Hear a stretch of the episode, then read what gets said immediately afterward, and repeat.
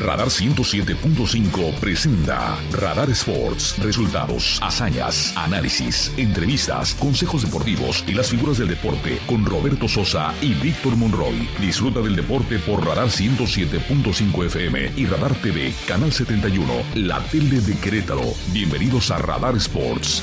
Ven, forma parte del juego.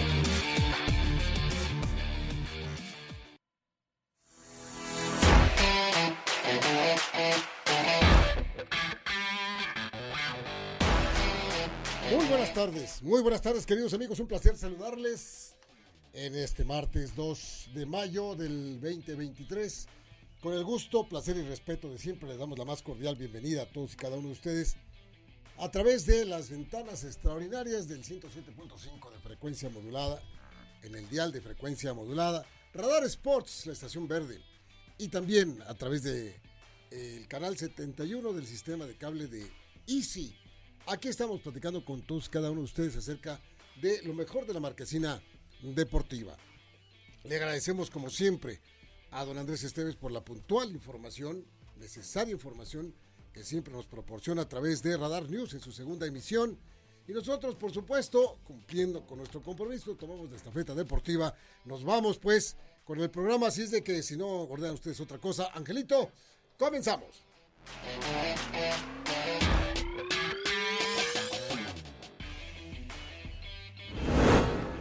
Pues sin duda alguna que es una, un fin de semana llena de noticias, entre otras cosas.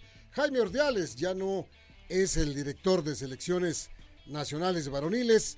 Rubén Omar Romano tampoco es el director técnico ya de Mazatlán. Y veremos qué es lo que pasa con el fútbol, que está muy interesante en ese sentido. En unos minutos sostendremos una charla en vivo en exclusiva con Mauro Herc, el director técnico de los Gallos Blancos del Querétaro.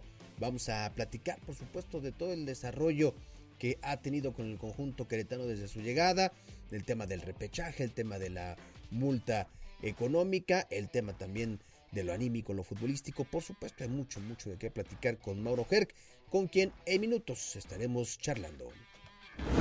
Listos ya los horarios y los días de la repesca del fútbol mexicano, donde entran en actividad el que terminó en el número 5 y hasta el que terminó en la posición número 13 del fútbol mexicano. Comenzamos.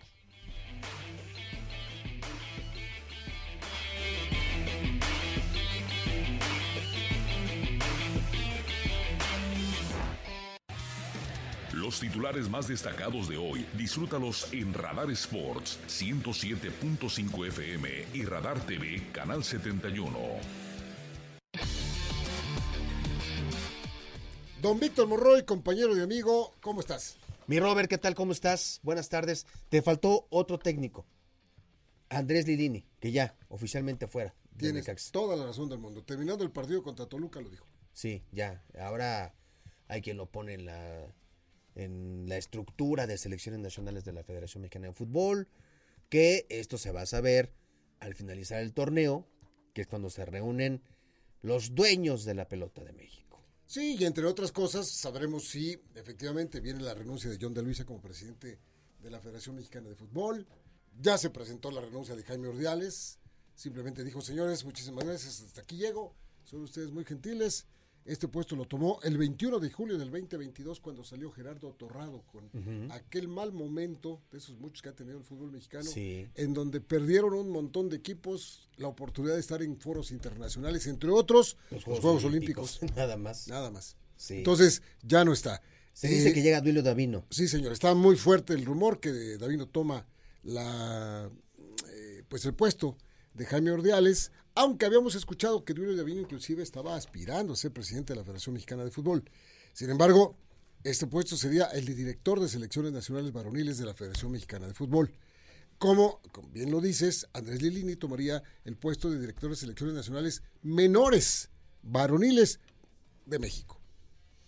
Me gusta a mí el perfil de Duilio para presidente de la federación, pero recuerden que viene de un grupo que no tiene voz ni voto en, en- en términos de, de- de decisiones fuertes Sí, señor. en la federación, este que es del agrado eh, de quienes lo deciden ahorita, ¿no? Que está entre Grupo Orlegui, Caliente, este y Televisa, sin duda. Sí, bueno, ahí están dentro del fútbol mexicano las notas más relevantes, pero sin duda alguna que tema que tenemos que tocar muy rápidamente es para que usted se lo aprenda cómo van a estar los partidos del fin de semana en la repesca. ¿Por qué es importante? Y esto hay que aclararlo. Acuérdense que esto de la repesca no tiene ida y vuelta. Solamente es el partido, el ganador continúa para jugar los cuartos de final contra los cuatro que están descansando, que ya los vamos a tocar. No hay ida y vuelta, es un solo partido en esto que es la repesca. Y empiezo con el sábado. El sábado a las 5 de la tarde, sábado 6 de mayo a las 5 de la tarde en la cancha del Estadio Azteca, Cruz Azul recibe al Atlas de Guadalajara. Sí, el mismo sábado, pero a las 7 con 10, Pachuca enfrenta a el conjunto de Santos Laguna. En el Estadio Hidalgo, ahí se va a enfrentar. Sí, hay que recordar que los locales son los que quedaron mejor El 5, el 6, el 7 y el 8. Así es. Así están. Bueno, nos vamos para el domingo. El domingo 7 en el estadio de No Camp, la casa de los Panzas Verdes de León, el tercer partido, no, miento, el partido ya de la repesca, yo iba a decir el otro, eh, entre León y Atlético de San Luis. El León que terminó en la sexta posición, Atlético de San Luis que terminó en la posición 12. Este partido será a las 7 de la noche con 6 minutos el domingo. Y a las 9 de la noche con 10 minutos, Tigres en contra de Puebla en este duelo donde pues los dos llegan con, con un, bueno, Tigres que no ha tenido una buena campaña, Puebla que ya en los últimos eh, jornadas empezó a dar una, una mejoría, pero pues ahí está el partido, el 7 contra el 11. El número 11. Así es, domingo 7 a, las 21 horas con 10 minutos el domingo. Ahí están los partidos. Los que ganen de estos partidos, que mire usted, usted puede dar sus, sus favoritos. Cruz Azul Atlas, ¿a quién le va usted? Don Víctor, seguramente le va a Cruz Azul. Sí, ¿verdad? En general me voy con los locales, ¿eh? Ah, ah está bien, está bien. Sí, o sea, Cruz Azul, Atlas, Cruz Azul. Pachuca, Santos. Pachuca Santos, Pachuca. Pachuca, sí. Eh, León, Atlético de San Luis. León. Y Tigres contra Puebla. Tigres. Ahí está. Me voy por los locales yo. Ahí está. Eh, yo estoy de acuerdo contigo. Digamos que son bueno, no podemos descartar una sorpresa, no, no la podemos descartar. Sin embargo, em, Cruz Azul, Pachuca, Tigres y León son los que se apuntan para llegar a enfrentarse a los cuatro que están descansando, que en el orden de aparición, Monterrey, América, Chivas y Toluca. Que en esos cuatro yo voy al campeón, ¿eh? Sí. Serían otra vez, como tú dices, ¿no? Los locales que se que, inician visitando y terminan en casa podrían ser. Yo siento que por ahí, por ahí va a estar, tienen un nivel de juego. Siempre hay alguna sorpresa. Sí, siempre, sí, suele darse, suele darse. Así es de que Cruz Azul, Pachuca, León y Tigres podrían sufrir algún pequeño tropezón. Por ahí Puebla, ¿eh? Puebla puede. o Atlas incluso. Sí, Un, un, resultado. Bueno. Don Víctor, tenemos listo ya lo que habíamos platicado. Nuestro invitado. Es correcto. Hoy le agradecemos muchísimo a Mauro Herc que nos tome esta llamada y que pues podamos platicar abiertamente, como siempre ha sido con, con, Mauro, de todo este proceso, de todo lo que ha vivido Mauro Herc junto con los Gallos Blancos y cómo termina culminando una campaña con 20 puntos, una campaña donde deportiva y matemáticamente se había ganado su boleto a la repesca y que por razones de la multa pues no, no pudo darse. Mauro Herc, ¿cómo estás? Te saludamos Víctor Monroy y Roberto Sosa Calderón y de verdad apreciamos mucho que nos regales estos minutos para esta plática con esta afición que pues está ávida de conocer cosas del equipo. Hola Víctor, Roberto, ¿cómo están? Un saludo grande para todos. Mauro, ¿qué ha cambiado desde tu llegada hasta el último partido de este domingo? ¿Qué tanto ha crecido? ¿Qué tanto ha aprendido?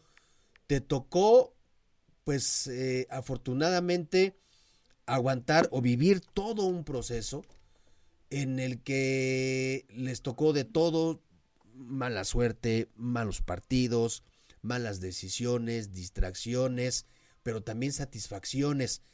¿Qué tanto cambió ese Mauro de su llegada al último partido de este domingo? Bueno, la verdad que fue, fue un año duro, la verdad que muy complicado, donde tuvimos que, que rearmar un, un equipo que venía muy golpeado. El torneo pasado, la verdad que fue muy malo en puntos, esa es la realidad, y, y lo encaramos este torneo, lo encaramos de otra manera, pensando en otra clase de jugadores, jugadores que realmente eh, demuestren dentro de la cancha que quieren estar en primera división, eh, debutando algunos chicos jóvenes, eh, vendibles en un futuro, sabiendo que se iba a pagar la multa. Así que bueno, creo que hemos hemos progresado todo, todos hemos aprendido. Eh, me he equivocado, eh, eh, se han equivocado los jugadores. Creo que esto esto es, es, es mutuo y la verdad que después después de lo que hemos vivido este torneo, nos vamos con la satisfacción de haber hecho un buen torneo, haber estado eh, peleando con los equipos grandes, no perdimos con un equipo grande. De los últimos 11, 12 partidos perdimos dos nada más. Eh, se rompió la racha de visitantes, así que hay, hay cosas negativas, pero yo creo que hay muchas más positivas y mucho más beneficiosas de acá al futuro. ¿no? Mauro, ¿cómo te va Roberto Sosa por este lado? Me da mucho gusto Hola, y agradecemos la charla. Yo te pregunto directamente, Mauro, ¿qué experiencia te deja? ¿Qué se siente, Mauro, jugar dos torneos sin público? No, la verdad que es muy malo. Eh, a partir de que volvió el público a la cancha, el equipo cambió, cambió totalmente. Eh, se motivó mucho más. La verdad que eh, que haya vuelto la gente a la cancha, la verdad que no, nos llenó de satisfacción a todos y ver verla con la alegría que iban a, a ver los encuentros, eso nos pone muy contentos.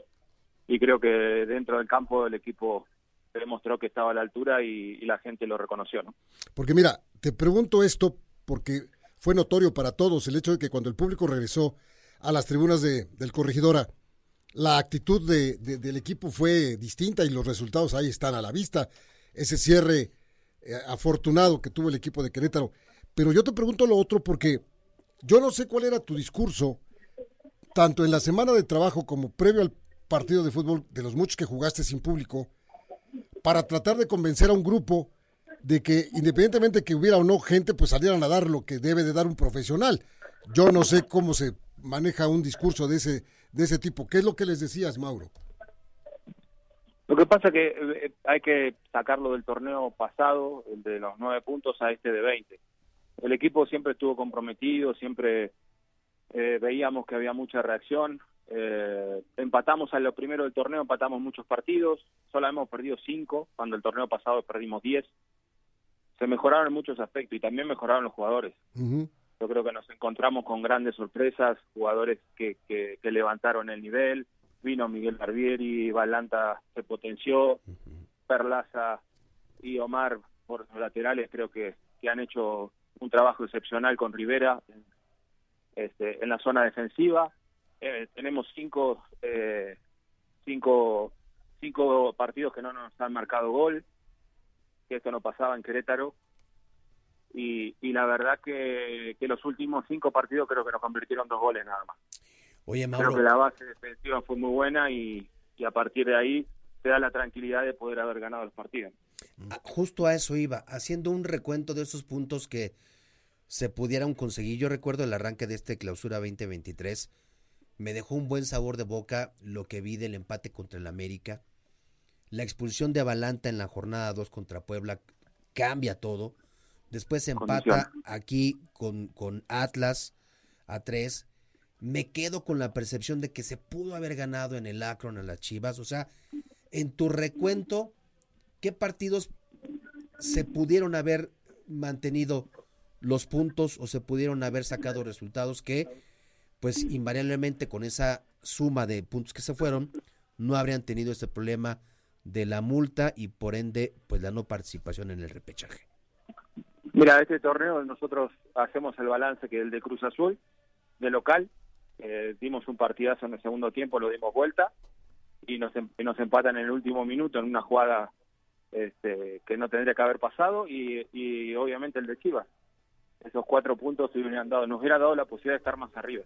No sé si hubiéramos pagado la multa. Creo que este, el tema de la multa era muy difícil Lo que pasa que este, uno agarró ilusión porque los, los que estaban peleando con nosotros tampoco sumaron tantos puntos. Entonces ahí uno se ilusionó, se ilusionó hasta que, bueno, vino el cachetazo que, volvimos a la realidad. Oye, Mauro, tu plantel, el plantel con el que empezaste cuando viniste a sustituir a Hernán Cristante como técnico, de ese plantel, ¿viste alguna metamorfosis? Porque resulta interesante que dentro de todo este proceso que vivió el equipo, al, jugar sin gente por un año de un castigo terrible, pues todavía el cuerpo técnico se dio el lujo de ir por jóvenes eh, queretanos, jóvenes que salieron del equipo para incrustarlos en un equipo muy lastimado por lo que hemos estado platicando. Pero esa metamorfosis, ¿hasta dónde la podrías calificar que fue de buena? Porque llegó un momento en que era desesperante que, Querétaro no pudiera ganar partidos eh, eh, jugando de visita y ahí teníamos eh, el conteo de los partidos que no ganaba Querétaro hasta que la cosa empezó a, acabar, a cambiar poco a poco. ¿Cómo lo viste?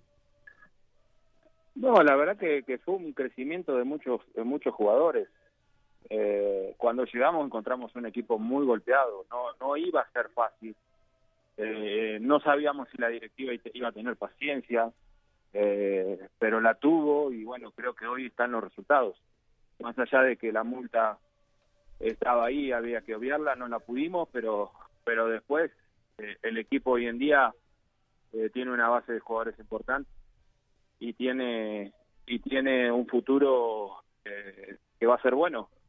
Trayendo cuatro o cinco refuerzos de jerarquía, eso nos puede llegar a potenciar y eso es lo que buscamos. ¿no? Hablemos de esa etapa complicada, Mauro.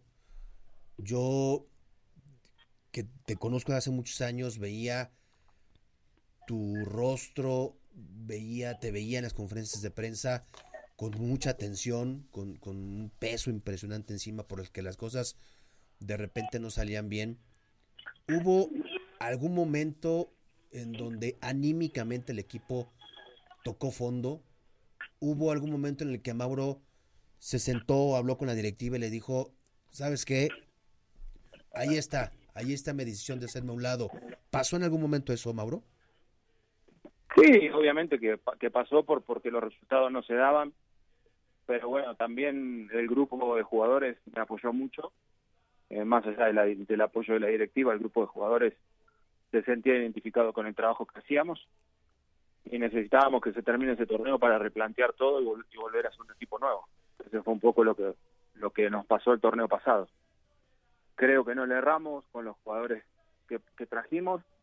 Este, y bueno, como yo siempre digo, esto tiene que ser una base para el día de mañana eh, seguir progresando. No nos podemos quedar con 20 puntos, tenemos que hacer eh, más puntos el torneo que viene, porque ya está el tema del descenso, así que este, planteamos que, que, podemos hacer cosas interesantes a partir de que cambie un poco la mentalidad de los jugadores y eso es muy importante. ¿no? ¿Firmaste por un año más, verdad?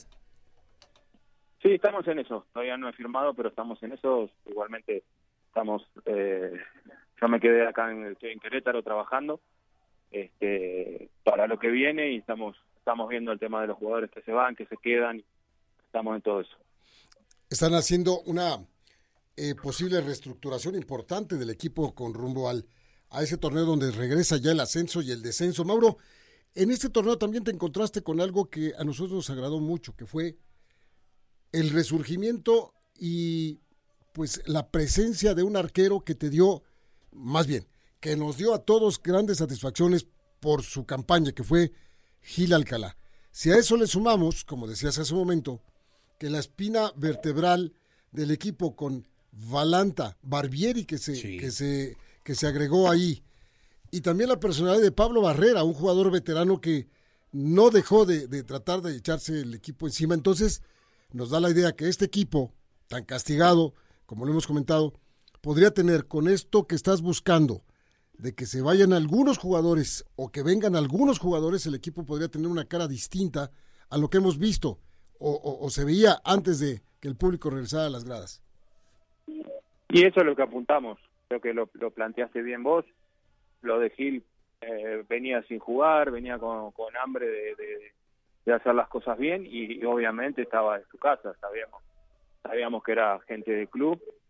Lo de Miguel, eh, la verdad, lo de Barbieri es para destacar un montón porque venía de una lesión de rodilla y nosotros pensábamos que iba a estar para la fecha 10 y, en la fecha 6 se tuvo que poner a jugar de titular y, dio la cara por el equipo.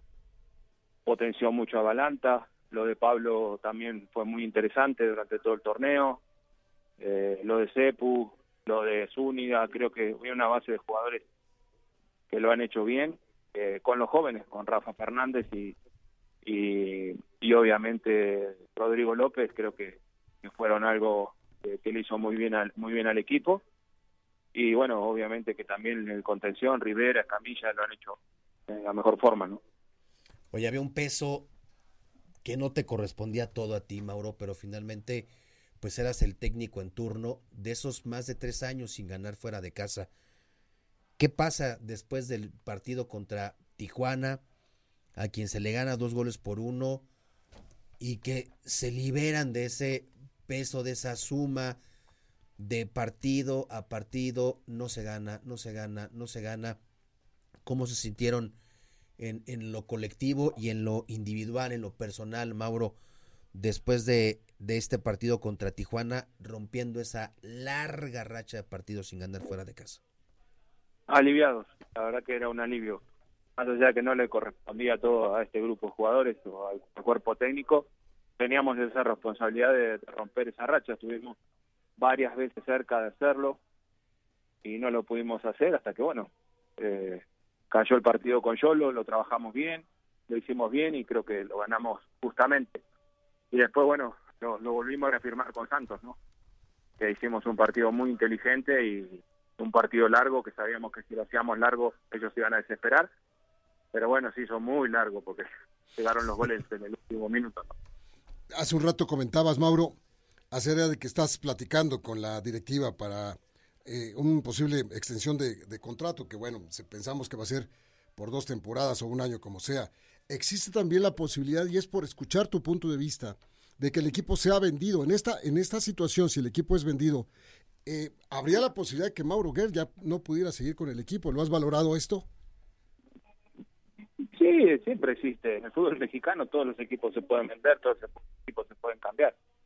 Pero bueno, este, el equipo no se va a vender, eh, se va a quedar en la ciudad, que es lo más importante y, bueno, trataremos de, del torneo que viene hacer lo mejor posible para que el equipo siga estando lo más arriba posible. Y, ya platicaste acerca de lo que los, deseos que tienes de traer. Hablaste hace un rato acerca de la posibilidad de cinco, cinco jugadores. E, es el número y es, pienso que son las posiciones que quieres eh, respaldar, ¿no?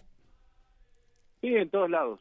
Yo creo que hay que traer uno por línea este, jugadores que, que, realmente también vengan a potenciar a los jugadores que ya tenemos, que la base la prometieron que iba a quedar, así que eso es, eso es bueno. Eh, y bueno, la gente que venga es esperar ahora también que se achican todos los, los extranjeros también, de, de 10 a pasar 9, entonces también van a quedar jugadores muy buenos dando vuelta y hay que estar atento a todo eso. ¿Cómo cubrir, cómo solventar, Mauro, una asignatura pendiente que me parece también viene de varios torneos atrás, que es el tema del hombre gol, del el que termine, el matón, el killer, como le quieran decir, pero el, eh, el gol ha sido un, un tema pendiente desde que los últimos campeones de goleo en Querétaro fueron este Tito Villa, que fue este, el último, si no me equivoco. Pero falta, falta, falta esa parte, este, Mauro, que se dice fácil o se plantea fácil, pero no es tan sencillo encontrar ese hombre. ¿Qué perfil está buscando Mauro para cubrir esa zona? Es, lo más difícil en el fútbol. yo creo que el que, te da la finalización, el que, el que está para hacer los goles, es lo más complicado. Y vos me estás nombrando jugadores que, que ya habían tenido un recorrido grande en el fútbol mexicano y vinieron acá a Querétaro y, obviamente fueron goleadores. Entonces este, hay que tratar de buscar un, centro delantero goleador. Este, esa es la, tarea. Y bueno, eh, los goles se pagan, se pagan caros. ¿Te dolía la presión que había, Mauro, de la afición, de los medios? Los medios nacionales, sobre todo, que eran muy duros, ¿no? Al principio con gallos. ¿Te, te pesaba? ¿Cómo te protegías de eso, Mauro? Pero la verdad que los medios a nivel nacional, la verdad, lo han hecho hasta mejor que los locales. ¿Ha habido, ha habido más señalamientos aquí? Crítica, más crítica local que, que porque los comentarios que siempre fueron fueron a nivel nacional siempre fueron muy buenos por cómo jugaba el equipo porque reconocían que jugaba bien el equipo pero es entendible todo porque obviamente los eh, los técnicos vivimos de resultados y si los resultados no se dan hay que criticar. Y bueno eh, tomé esas críticas como como positivas y bueno fue fue, fue cambiando también la mentalidad de, de todos no sumando las cosas Mauro de toda esta charla que hemos que hemos tenido de todos estos puntos de vista interesantísimos ¿con qué te quedarías no tanto con lo bueno que lo hemos comentado de, de, lo malo, de lo que tú hayas dicho, bueno, pues esto, esto tiene que, que cambiar, como, como por ejemplo, el, el, eh, el, hecho de que Querétaro jugó muy buenos partidos, como tú bien dices, ganó comentario de la prensa nacional diciendo que Querétaro está jugando bien, pero no gana partidos. ¿Cómo hacer para que esto no suceda, este Mauro, y ser un equipo más regular? Ganar, no queda otra. Yo creo que hoy, hoy tengo un equipo que piensa en ganar. Eh, antes entraba a competir, hoy piensa en ganar y como le digo, le digo los últimos partidos, como le dije, nosotros venimos a ganar, sea quien sea. Pero es difícil, nos llevó casi seis, siete meses cambiar esa mentalidad perdedora que tenía el equipo de, desde lo que pasó en, el, en la corregidora. El equipo venía muy golpeado y, y fue de a poco cambiar cambiar este, esa mentalidad. Hay veces que no que no te dan tiempo, hay veces que tenés tiempo. Por eso muy agradecido a la directiva que, que me dio ese tiempo y bueno, creo que este torneo se dieron los resultados. Oye, yo, yo, yo te veía, Mauro, eh, durante las transmisiones que hacíamos en cada partido local, vi también una metamorfosis, un cambio de Mauro Herc, de los primeros partidos dirigidos donde te veía con las manos en los bolsillos, muy analítico, muy observador, y, y, y jornada a jornada fuiste convirtiéndote en un técnico que parecía león enjaulado y, se movía de un lado a otro y hablaba con los con tus auxiliares y, les gritabas a tus jugadores y hacías señas y les reclamabas a los árbitros y hubo una metamorfosis también de Mauro Herc. Sí, todo es aprendizaje, obviamente todo es aprendizaje. Por eso tenemos que saber dónde está, qué es lo que hay que hacer. Entonces, bueno, creo que todos todos hemos aprendido y la verdad que también uno tenía que cambiar cosas, tenía que demostrarle a los jugadores de otra manera. Me salió de esa manera, a los jugadores les, gustó, entonces creo que ese es el camino. Así que, como te digo, esto fue un aprendizaje mutuo de todos. Yo estoy seguro, Mauro, que tienes muchas ganas de decirle algo a la afición de Querétaro, a la afición que en las buenas y las malas ha estado ahí. La afición buena, la afición noble, la afición que va al estadio para como lo recuerdo cuando eh, eh, regresamos a, las gradas del Corregidora en aquel partido contra Juárez, que por cierto, desde Juárez se trajeron todo el frío del mundo posible. Este, esa tarde, esa noche, el apoyo de la gente. Y yo, estoy seguro que algo, algo le quiere decir el técnico de los Gallos Blancos de Querétaro a todo ese público que además escuchan este programa. No, agradecerle. Eh, se lo dije en la conferencia del último partido agradecerles porque la verdad que, de lo que han hecho, eh, cómo han apoyado el equipo, cómo han hecho las cosas, eh, la verdad que palabras de agradecimiento y que vamos a seguir luchando por un Querétaro mejor. Eh, este equipo tiene que estar lo más arriba posible y, y año a año tiene que estar este, jugando por cosas importantes. Así que, pero no, no es de un día para el otro. Esto lleva un tiempo y hay que tener paciencia. Así que esperemos que ya el torneo que viene este, no dejen jugar, eh, si calificamos a repesca o a calificación, no dejen jugar, porque la verdad que deportivamente lo, lo necesitábamos y, lo ganamos. Como dije también en la conferencia, creo que el puesto 13 no le pueden dar, regalarle esa posibilidad de jugar cuando nosotros terminamos en el puesto 10. Yo, yo te iba a preguntar exactamente esto. ¿Te gusta el formato del fútbol mexicano, Mauro? Eh, sí, y lo que pasa es que le da la posibilidad de que cualquiera pueda ser campeón. Hoy desde el puesto 12 al primero cualquiera puede ser campeón. Eso eso por ahí a los que terminan arriba no les gusta, pero, pero yo creo que a mí me gustaba más con el formato de ocho equipos, cuartos de final, semifinal y final. Creo que ahí los ocho mejores son están muy buenos. Yo me quedo sin duda con, con algunos partidos del, del, arranque del torneo, este contra Chivas, pero el rostro fue totalmente ya distinto efectivamente desde la jornada 12 con Juárez, después ese juego pendiente con Cruz Azul, con Pumas, la victoria con Tijuana. Me gustó que este Querétaro dejó de ser un cheque al portador, Mauro, y le plantaba cara a cualquiera. Y te convertiste en un equipo incómodo, un equipo que además proponía, un equipo que estoy seguro de haber tenido ese hombre gol, hubiera marcado diferencia con cualquiera, porque se hacía, se hacía toda la labor de llegar al frente, se encaraba a los porteros y ahí era donde las cosas no siempre resultaban.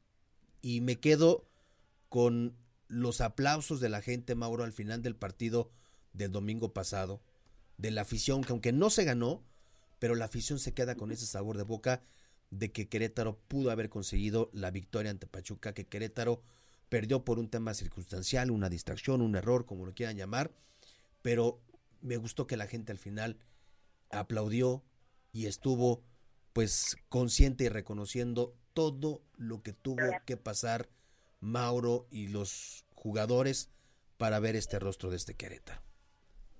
La verdad que sí, que es un poco como vos lo describiste y, y fuimos un equipo incómodo para muchos.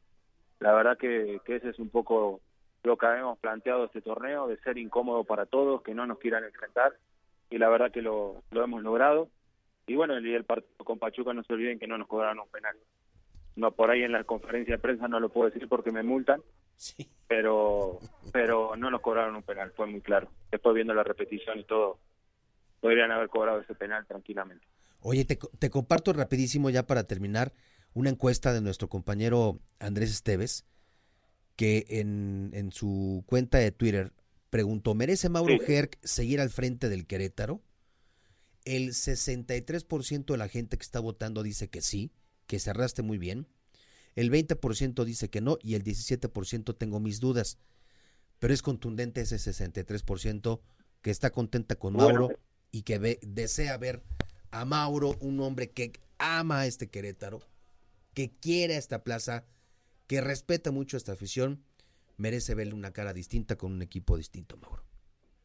Bueno, muchas gracias. Este, bueno, ahora la tarea de convencer a, todos esos que no están convencidos y, traerlos para que para que sea positivo el voto. Así que esa es la próxima labor.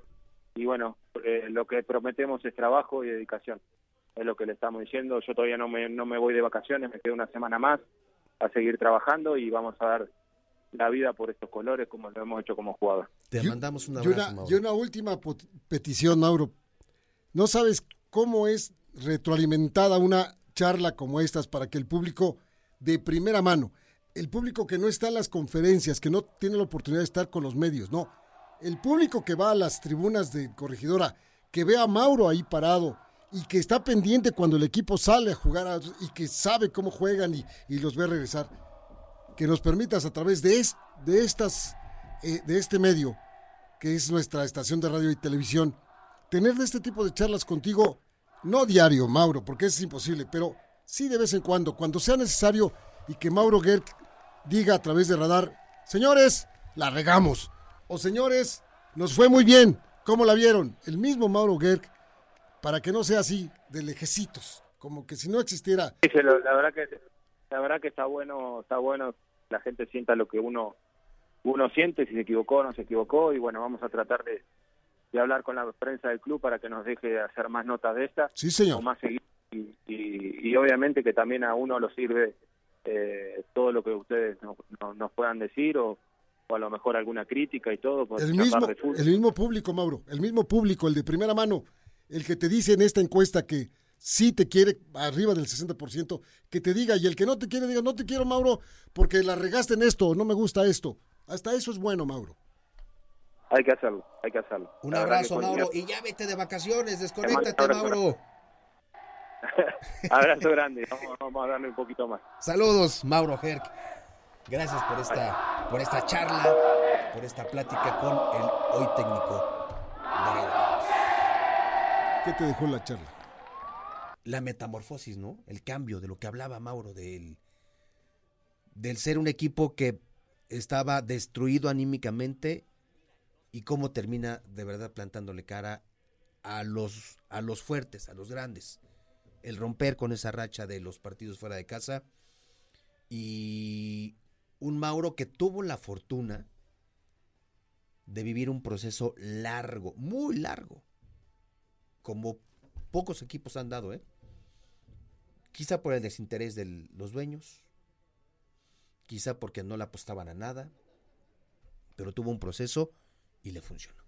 Yo me quedo, después de esta charla, con la claridad con la que nos acaba de explicar el técnico de Gallos Blancos de Querétaro, todos y cada uno de los puntos que le fuimos preguntando, de lo bueno, de lo malo, de lo feo y de lo agrio, o, de lo bueno o de lo mejor. Ya nos platicó que va por cinco jugadores, acuérdense. Quiere decir que va a haber algunos que ahora van a estar en el plantel.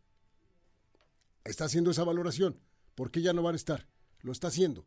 Ya nos planteó el, asunto de la, eso que tú dices, el cambio, de ese cambio. Cambio de mentalidad, ¿no? Que no hubiera pasado si no se hubiera tenido la paciencia de dejarlo ahí. Sí, si no a la jornada 8 ya le hubieran dado las gracias. Pero, pero rápido. Charla interesante que ojalá esperamos ustedes que nos escuchan que les haya pues agradado cada una de las preguntas, cada una de las respuestas del técnico y esperamos, así como se lo dijimos al final, que sí nos permitan acercarnos a Mauro Gerg, que nada daño, ningún daño hace, al contrario. Sí. Es algo que, que socialmente se debe de establecer, ese puente, esa comunicación directa con el técnico del equipo. Y con los jugadores. Que no le vamos a preguntar que nos diga cuánto gana Pablo Barrera. Y con los jugadores. Si no le vamos a preguntar si, si, si va a poner a jugar. Esas son sus decisiones, ¿no? Vamos a preguntarle por qué el equipo no hizo el cambio adecuado, o por qué el equipo está brillando, o por qué Claro. Nada más. Sí, que hay una apertura que hoy no existe. No.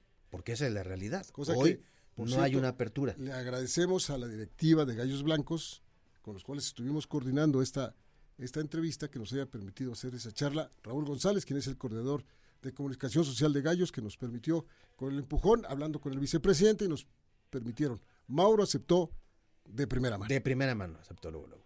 Nos vamos, Vic, porque ya se. Pues vámonos, ya nos comimos demasiado tiempo y esperemos que la gente se haya quedado con un buen sabor de boca con esta plática, con esta charla con Mauro Herc. Gracias, compañeros. Del otro lado del cristal, ya nos vamos, ya no nos despedimos de nadie porque nos van a correr. Vámonos, Vic. Hasta mañana, gracias.